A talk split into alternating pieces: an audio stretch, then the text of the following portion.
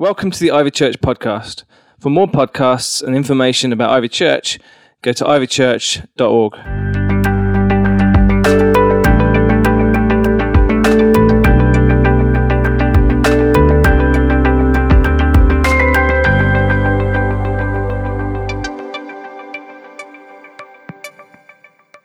I was in Tesco's the other day, Tesco's Extra in Didsbury, and uh, I went in, and the guy who was behind the uh, counter when I went to over, I don't, I don't go to the. Who's the self-service till person? No, not at all.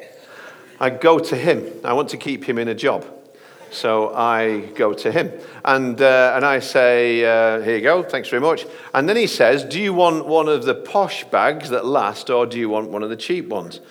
You know, looking at me like basically he's judging me.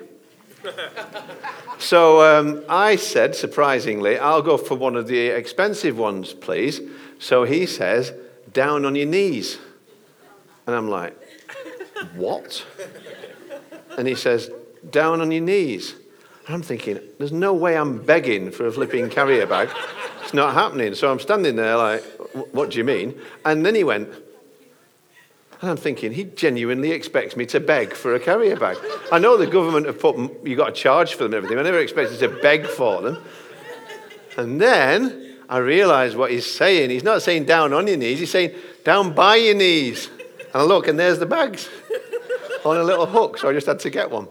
Anyway, the reason I tell you that story is because I was, I was, we were just singing about bowing down to God. And at the end of the talk, what I want to do is encourage you, if you want to, if God's spoken to you about it, to actually get up out of your seat and to come down here and to kneel, if you're physically capable of kneeling. Especially, but not exclusively, if you kind of wanting to give your life fully over to Jesus Christ. And maybe you've done that before, but you've realized that actually you've started to be in charge of your life again yourself and you want to, to, uh, to give your life back to Him. And it's just good to be able to do that sometimes and to say, all right, I, I'm going to I'm going to do that from here. I'm not going to take the posture of being in charge anymore. Because when you're on your knees, you're not in charge.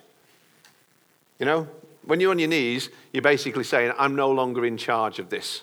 And, uh, and, and, and you're asking God to do that. And uh, that's how I'm going to finish the talk. And you might be thinking, well, there's no way that I would do anything so public or, or something like that. I'm a kind of a private individual or whatever. But if that's you and you've got a resistance to it, then you're exactly the person that I'm praying God would speak to today. Because actually, that can sometimes be a kind of false pride that says, you know, I don't want to be demonstrative, I don't want to be outgoing and all that kind of thing. But, but God needs an outgoing people. God needs people who are, who are willing to, to, uh, to, to take the risk of appearing foolish in front of other people for the sake of Jesus Christ. Yeah. So, you know, it, that's another reason I'm going to push you towards encouraging you to do that. And uh, to, the, the only way I can possibly get you to get over the fear of something like that and to do something that I would consider, and maybe some of you would consider a little bit courageous, would be to tell you a story. Who likes stories? Everybody loves stories. I remember when I was at school, I was always bored by the RE stuff until Mr. Riley got up because he used to always come and tell us a great story. And I loved to hear about God from Mr. Riley, even though I didn't really even know who God was or believe in God, because Mr. Riley could tell a good story. And we all like stories.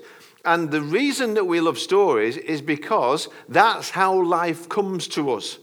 Life doesn't usually come to us like a maths equation waiting to be solved or a puzzle waiting to be figured out. Now, if you want to, it might help you. YouVersion on your, on your phone or your other mobile device, you can get that out. And we put notes for these talks now on there so you can follow along. It's got all the Bible references. It's a free app called U YouVersion that you can download. And every week, as when we can remember, we're going to put them on there so you can follow along. You can see the structure of the talk and you can also make notes yourself. And if you save it, go in the events page of that, you'll be able to get all these Bible verses that we come to later on. Life is a drama.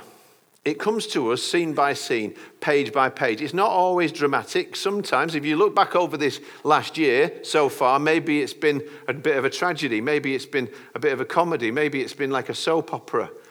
One thing after another, and it's lots of changing scenes as you think about it. But the, the problem with that is sometimes we end up just looking at the one page and it's like, well, this page is torn from the book, but where does it fit in? And how does it fit into the rest of my life? And why is this bit important right now?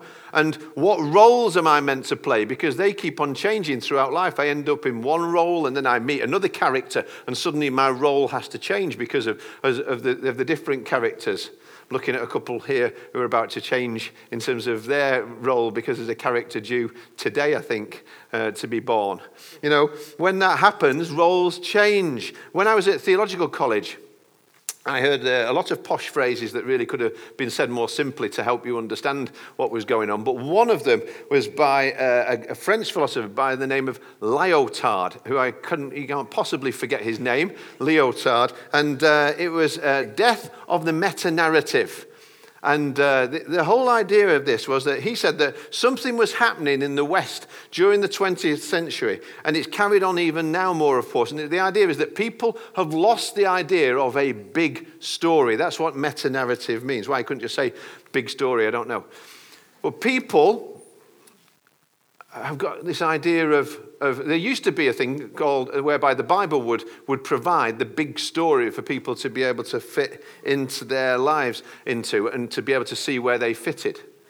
But then these philosophers came along and naturalistic people came along saying that's where we've got to look for answers. We need to look to science. We need to become more enlightened ourselves. We need to evolve. We need to give up the idea that God provides meaning for us. The best hope for humanity is human self improvement, and science will provide all of those answers. Now, as this Einstein quote tells us, science and faith are not opposites. In fact, they're not even opponents. When they seem to be giving different answers, that's usually because they're asking totally different questions. And science was never ever meant to provide the story big enough to live in because it's asking how. Sorry, it's not asking how, it's asking why question. Hang on, that's the wrong way around. It is asking how, but that doesn't tell us why. Another very influential humanist professor called Neil Postman admitted this. In the end, science does not provide the answers most of us require. To the question, how did it all begin? Science answers, probably by accident. To the question, how will it end? Science answers, probably by an accident. And to many people, the accidental life is not worth living. He goes on to say, the science God has no answer to the question, why are we here? The accidental life is not worth living. But if you push humanistic philosophies, if you push atheism to its logical conclusion, then life actually is meaningless. And everybody here should have Macbeth read at our funerals.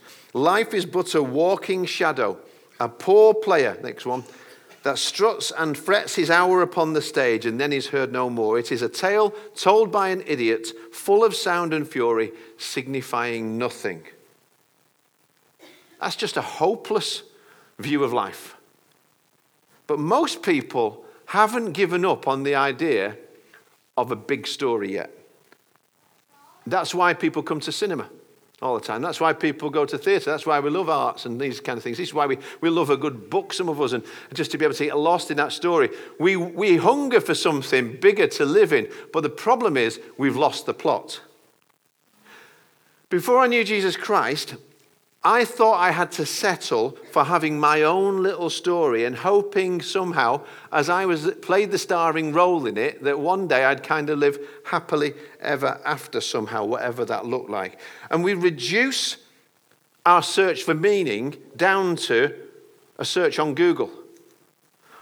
Or if my Facebook timeline ends up looking like a happy life, Perhaps that's the only way that I'll be able to, look, to make any sense of it and piece it all together.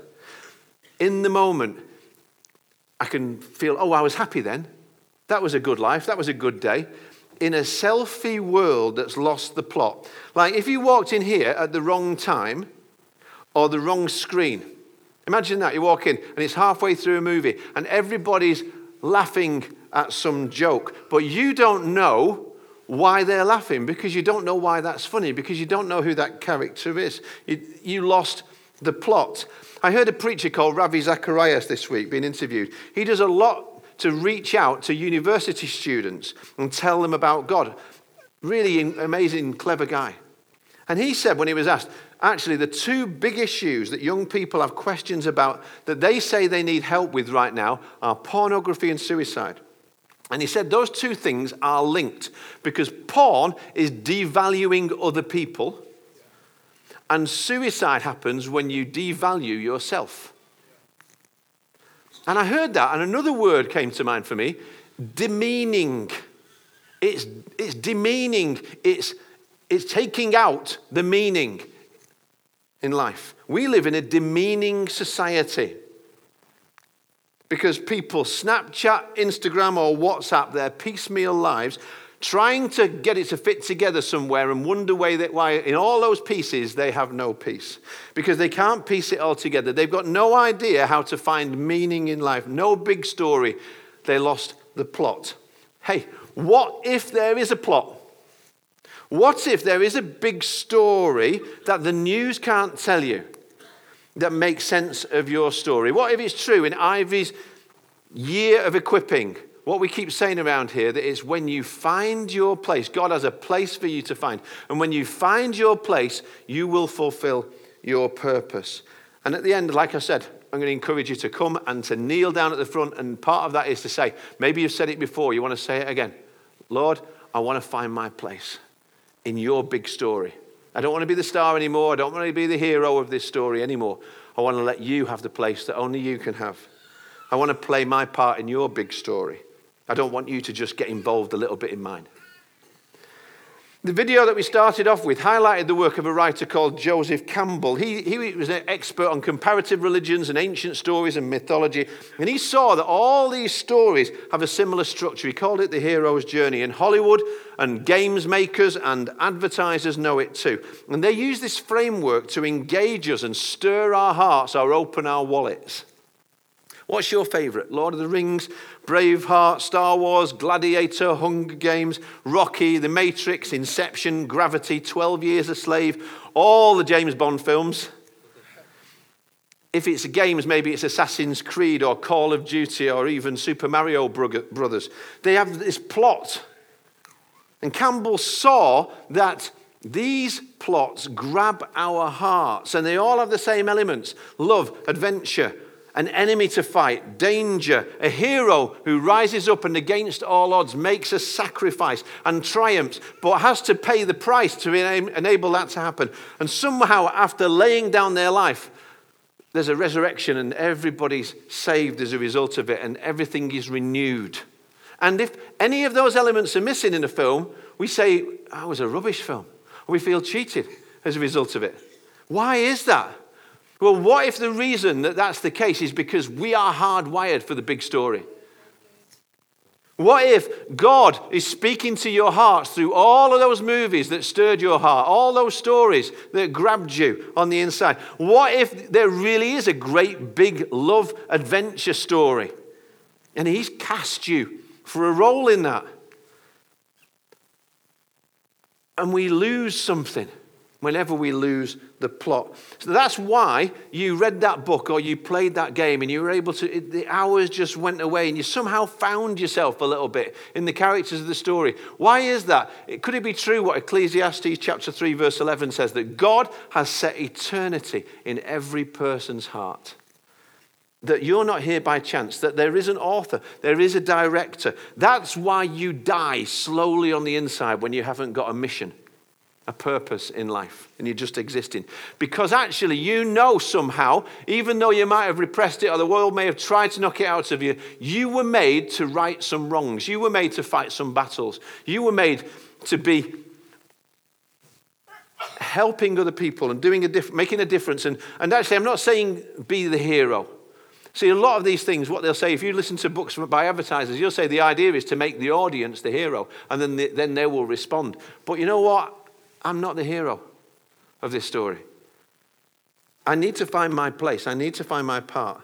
And since Easter, we've been looking at the cross in this series through the eyes of different characters who were all there when Jesus died. And today we're going to look at something huge. We're going to be thinking about Calvary from God's viewpoint. What did the cross mean to God? And if we're ever going to get started on that, we have to see that this gruesome torture scene was part of a big, epic story that makes sense of everybody else's stories here and every other story, including your story and my story, when we find our place in it. In John's Gospel, chapter 19, we read Jesus knew that his mission, say mission, his mission was now finished. And to fulfill scripture, he said, I am thirsty. A jar of sour wine was sitting there, so they soaked a sponge in it, put it on a hyssop branch, and held it up to his lips. When Jesus had tasted it, he said, It is finished. Then he bowed his head and gave up his spirit. Now, if you walked in at that part of the story, if you were just walking around Jerusalem and you found yourself among a group of other people being crucified, that you saw that there was this one man on the cross and that he was just been forgiving people and that there was a, some family members around him and people were crying and weeping, you'd think, well, that's, you know, the forgiving thing is a bit, a bit strange because usually people are spitting and cursing and, and everything. But, but you just think, what a tragedy. This is obviously a good man dying. This is, this is just an ordinary good man who is dying. And, and it, it's a torture scene, but there's nobody going to rescue him. And he ends up dying because nobody came to help him. What a tragedy that is. But you have to know who this character really is to make sense of the story. And to do that, you have to go back to the beginning to find out who this man is. And you find out that this man is actually God. Genesis 1 says, In the beginning, God created the heavens and the earth. Now the earth was formless and empty. Darkness was over the surface of the deep, and the Spirit of God was hovering over the waters. And God said, Let there be light. And there was light. Now, this gives us a clue about what kind of God we worship. What Christians believe about God, you need to understand, is very different and distinct from what other religions and philosophies will tell you about Him. They don't all say the same thing. They really don't. Some, in fact, say there's no God, that's atheism. Some say there's lots of gods, which is polytheism. Some say basically everything is God, which is pantheism. Islam and Judaism say there is one God, that's monotheism. And then you have Christianity, he says, yes, there is one God, but he's in three persons. God is Father, Son, and Holy Spirit. Trinity. Act one of the big story starts with an empty stage except God. God was always there, and God is Father, God is Holy Spirit, God is Son. All at the same time before there was time. Theologians have tried to explain this and break down the idea of Trinity in different ways. But all the analogies break down because we're talking about God. And if God is big enough for me to be able to worship, he, can't be so small that I'll easily understand him. But the kind of analogies that we'll talk about, we'll say, oh, it's a bit like H2O is is water and steam and ice, but it's still all H2O. But actually, yeah, that breaks down at some point. Or, well, an egg is yolk and white white and shell. But that gets scrambled too. or I am a dad and a son and an uncle all at the same time. But I'm still Anthony. And at least part of that is right. None of these are complete pictures. But the part that's right about that, I suppose, is that it's about relationship. And years later, John, who wrote the gospel, wanted to sum up who God was. And he just said, God is love. When you picture God, don't picture a cosmic hand or a pointing finger. Think instead about a heart full of love. The Father is fully God, and He's not the Son and He's not the Spirit, but He loves them. The Holy Spirit is fully God, and He's not the Son, and He's not the Father, but He loves them. And the Son is fully God, and He's not the Father, and He's not the Spirit, but He loves them. And it's always like they're saying to each other, I love you. No, I love you more. I love you more. I love you more. I love you more. God has always been this way. And if you want the beginning of our story, you read it in Genesis 1, the story of the universe being made. But John also came to see that Jesus, his friend, who he saw dying on the cross and then saw alive again, had no beginning. This is what we forget. Jesus had no beginning. He was and is and ever shall be the Christ who was and is and is to come, whose story never had a beginning because he always existed once upon an eternity. So John wrote, In the beginning was the Word, and the Word was with God, and the Word was God. He was with God in the beginning. Through him all things were made. Without him nothing was made that has been made. In him was life, and that life was the light of mankind. It echoes that Genesis story so well. And one day, when he'd made a few days, God decided he was going to do something. Because he wanted to share the love. And so, he made somebody in his own image. He made some people in his own image. He said, Let us make humanity in our image. So our story starts out good. It's a love story. We're made to reflect the image of God, Father, Son, and Holy Spirit. It's a love story. That's the end of Act 1. Act 1. People get made, and we're close to God. We're working together with Him. It's a love story. Act 2 enter the enemy, stage left. This is why every epic story has a bad guy, an adversary, somebody who steals and kills and destroys. If you're a hobbit, it's Sauron, but we're human, so it's Satan.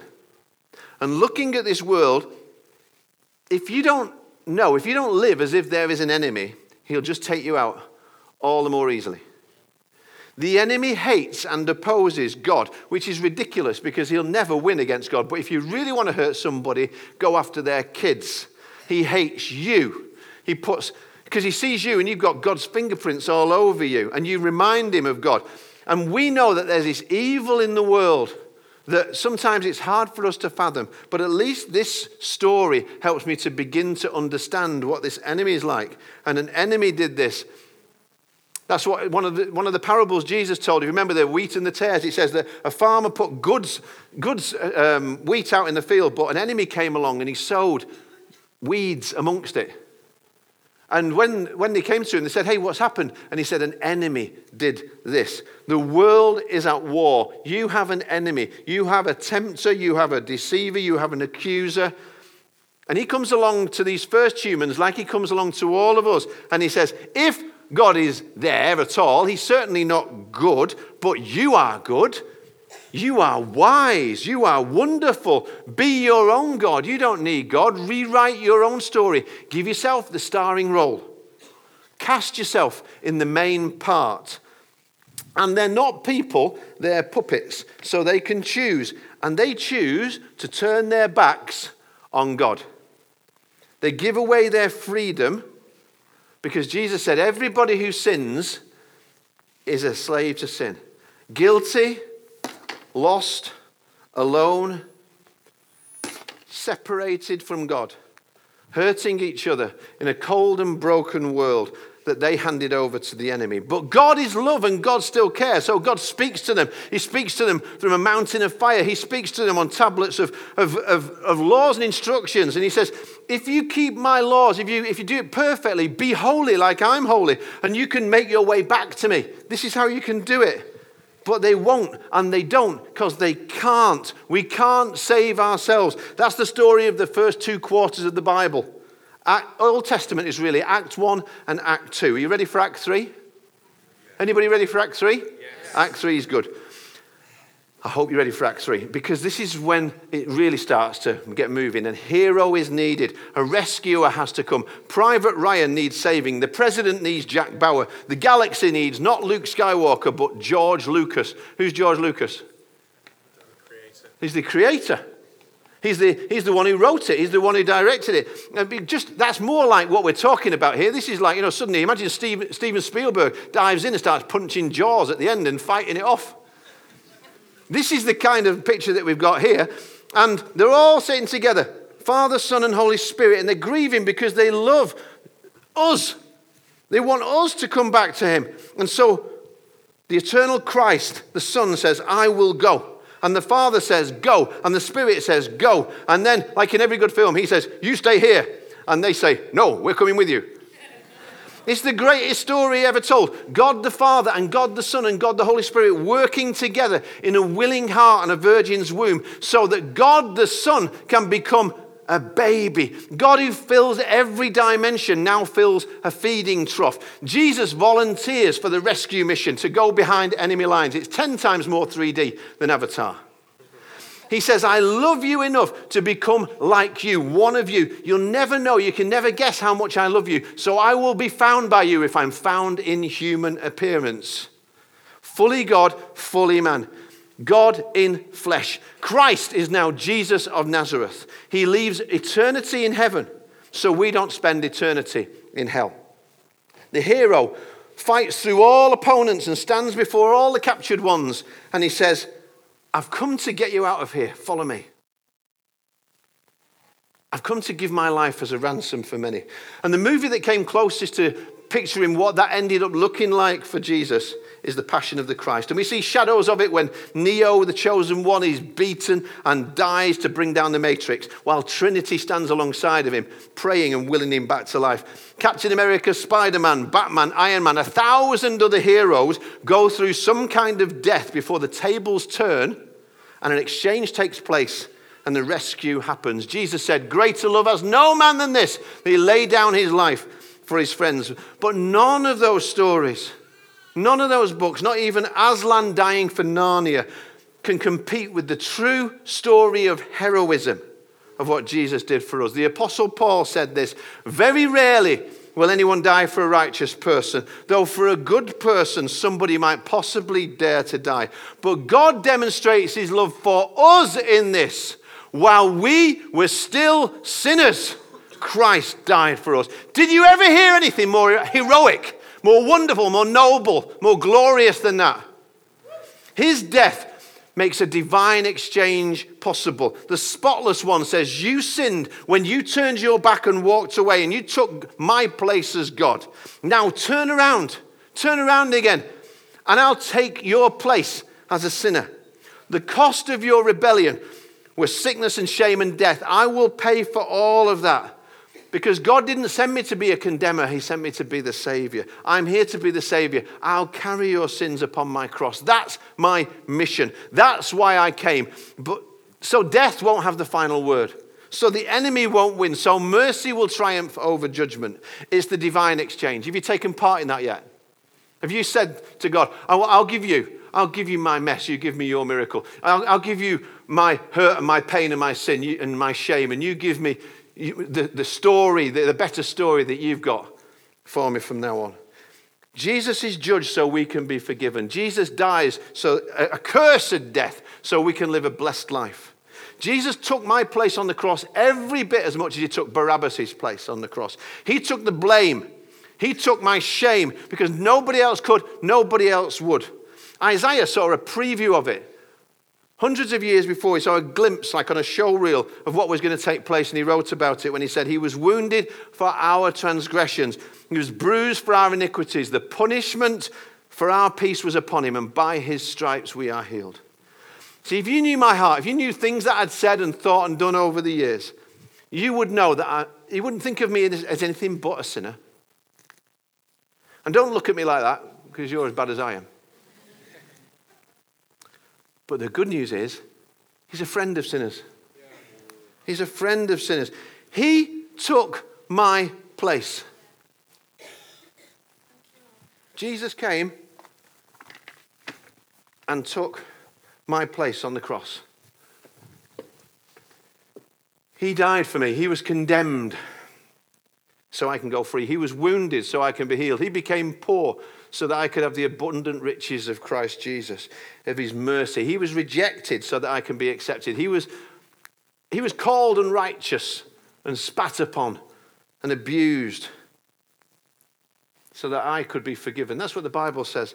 And I wouldn't dare say it if it wasn't here in black and white. When Jesus died that day, God made him who had no sin to be sin for us.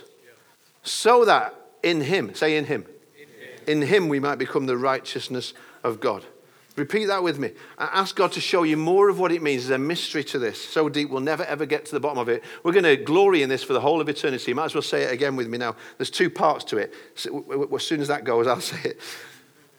God made him, say that, who had no sin, to be sin for us, so that in him we might become the righteousness of God.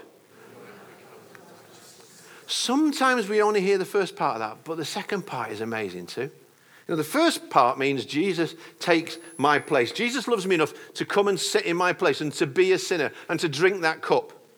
But then he says to me, You come. It breaks down because he's coming with me, but you come and take my place.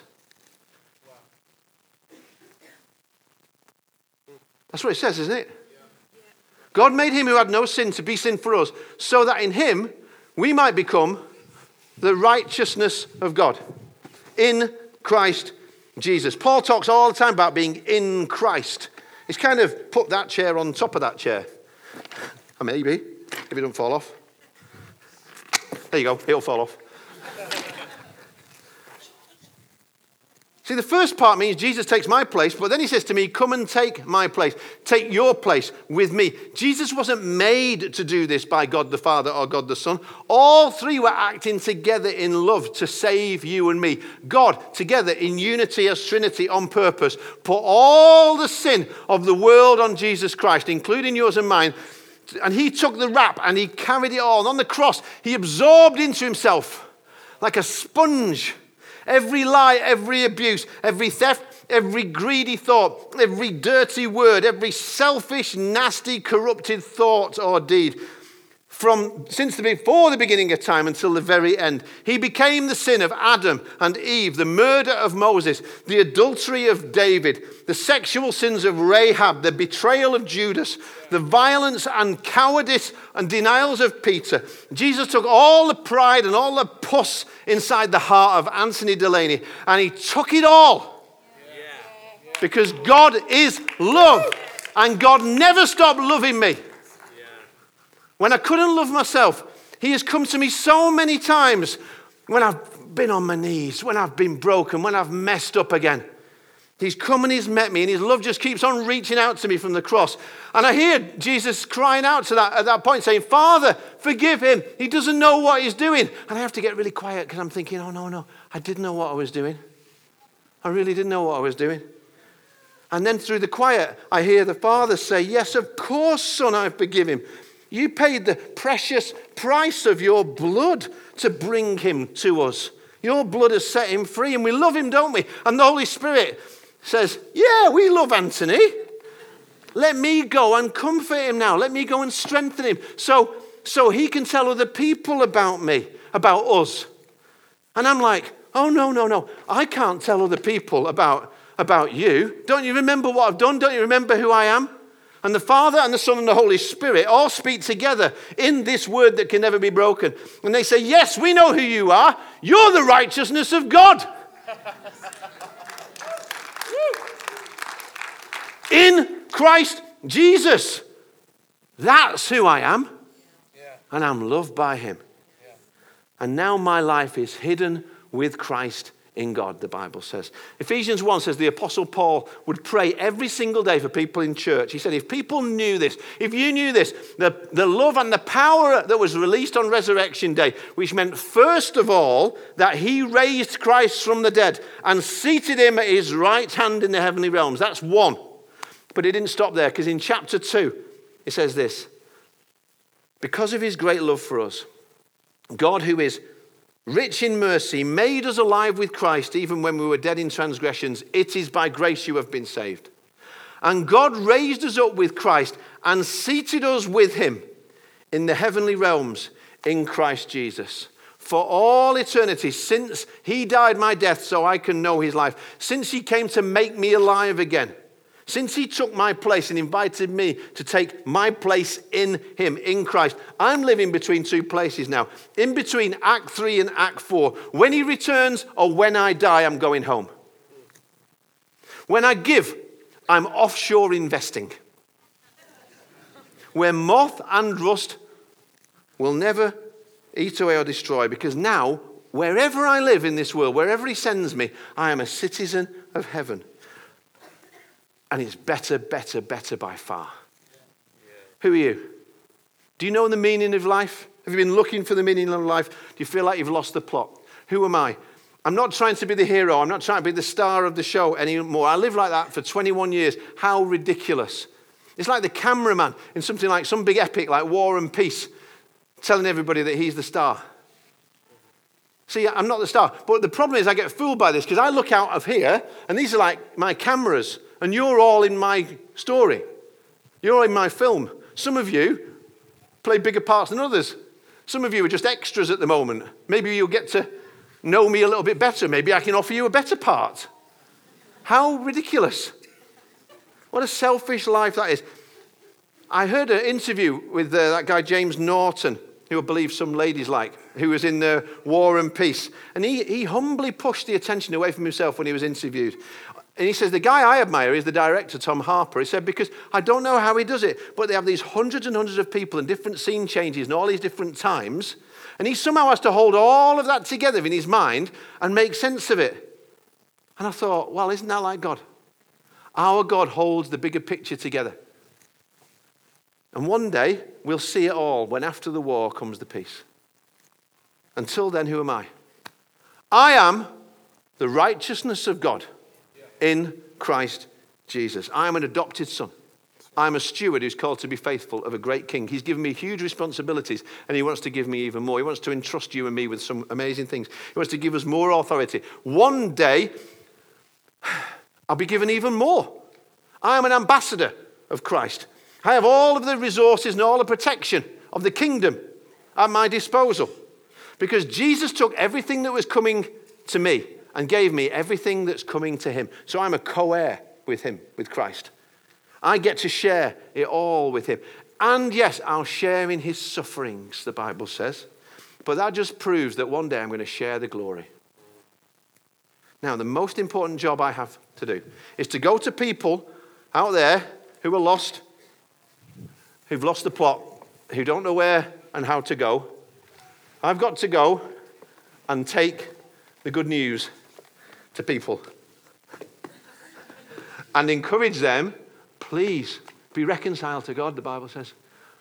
That's the only way you're ever going to find your place and fulfill your purpose. I'm going to invite people who've turned their backs on God, turn around. He loves you. He wants, he's got so much more for you than you'd ever be able to make up. He's got a far better story than the one you could direct yourself. And I want to do that now. First of all, if you know that you've turned your back and you're, and oh, uh, you're trying to control something you've got no real control over, which is your life, why don't you come down the front and just pray with me now. Maybe you've never turned back to God before. I want to invite you to start to come and do that now. Some people are going collecting kids, so don't get excited about that. Oh, no, they're excited because they like the kids. Anybody wants to come and give your life to Jesus for the first time, please come now and kneel down here. In fact, anybody who just generally wants to kneel in prayer, come with them too. If you want to come back and say to him, Lord, I want you to direct my life. I'm tired of carrying the weight of trying to be in charge of my own story. I want you to come and direct it from now on. Then please come down the front. Do you already know that your sins have been forgiven? Do you already know that you are cast for a great role alongside the real hero of this story. If, you, if you're not sure about that, thank you. I invite you to come down the front. And anybody else who's, who's realized they've kind of lost the plot, maybe you've been looking at the, a scene and you've been thinking, well, this is the end, but it's not the end. Maybe you've been um, trying to be in control and direct it all yourself, and you need to give control back to Him and, di- and direction back to the, the, the author of life the Bible says. If you want to do that, please come down now and join me on your knees. Band are going to start to play. Lord, I know that I'm a sinner, but I also know that you took my place so I can take my place in the heart of the love of God so that I can be forgiven, so that I can be blessed. You were rejected, so I can be accepted. You were made sin so that I could know that I am I'm covered in your righteousness. I'm blessed by your love. You know, whatever this means to you, sometimes it's good to move do something physical where we're responding to God. If you want to do that, please come down the front.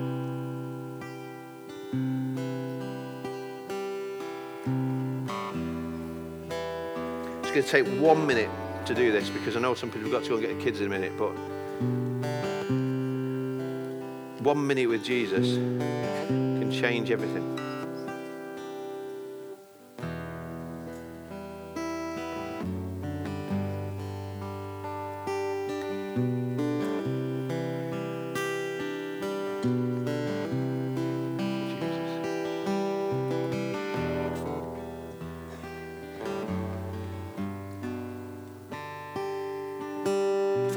I'm just getting interested in just probably because you come from that side, but a lot of us have knelt over that side, and that's the kind of Jesus taking my place side. And that's great if you want to be there. But some of us actually need to maybe move over here and sing this from this side um, in some way around this area. It's just symbolic, but just to say, actually, thank you for taking my place, and now I want to take, I want to take my place. I want to see myself as being loved and accepted and the righteousness of God in Christ Jesus. I want to know what it is to be in Christ Jesus. I want that place and position of authority in my life. I want to, um, to know that you're guiding and directing me. So if you want to move, you can move. Um, thank you, Jesus.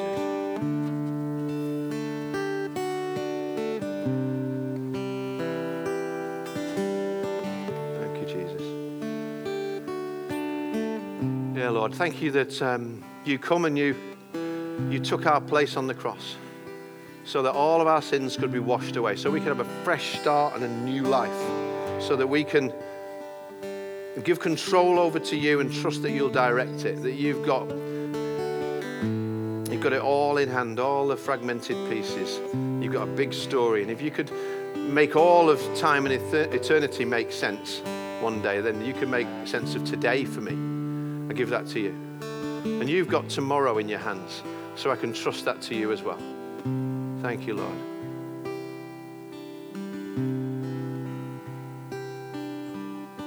Thank you, Lord, you've not lost the plot. You're still working out your story.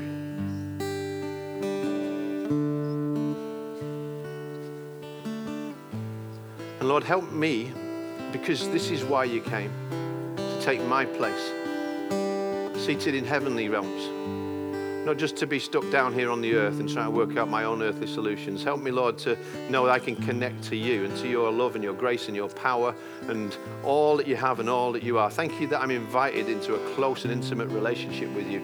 Help me this week when I pray to step into the throne room of God and know that I have, I'm accepted there. I'm loved there. I don't have to repeat over and over again all the reasons why I'm, I should be good enough. I'm not. But Jesus is great enough to bring me into that place. Bold I approach the eternal throne and claim the crown through Christ my own. That's not just for when I die, it's for now. Thank you, Jesus.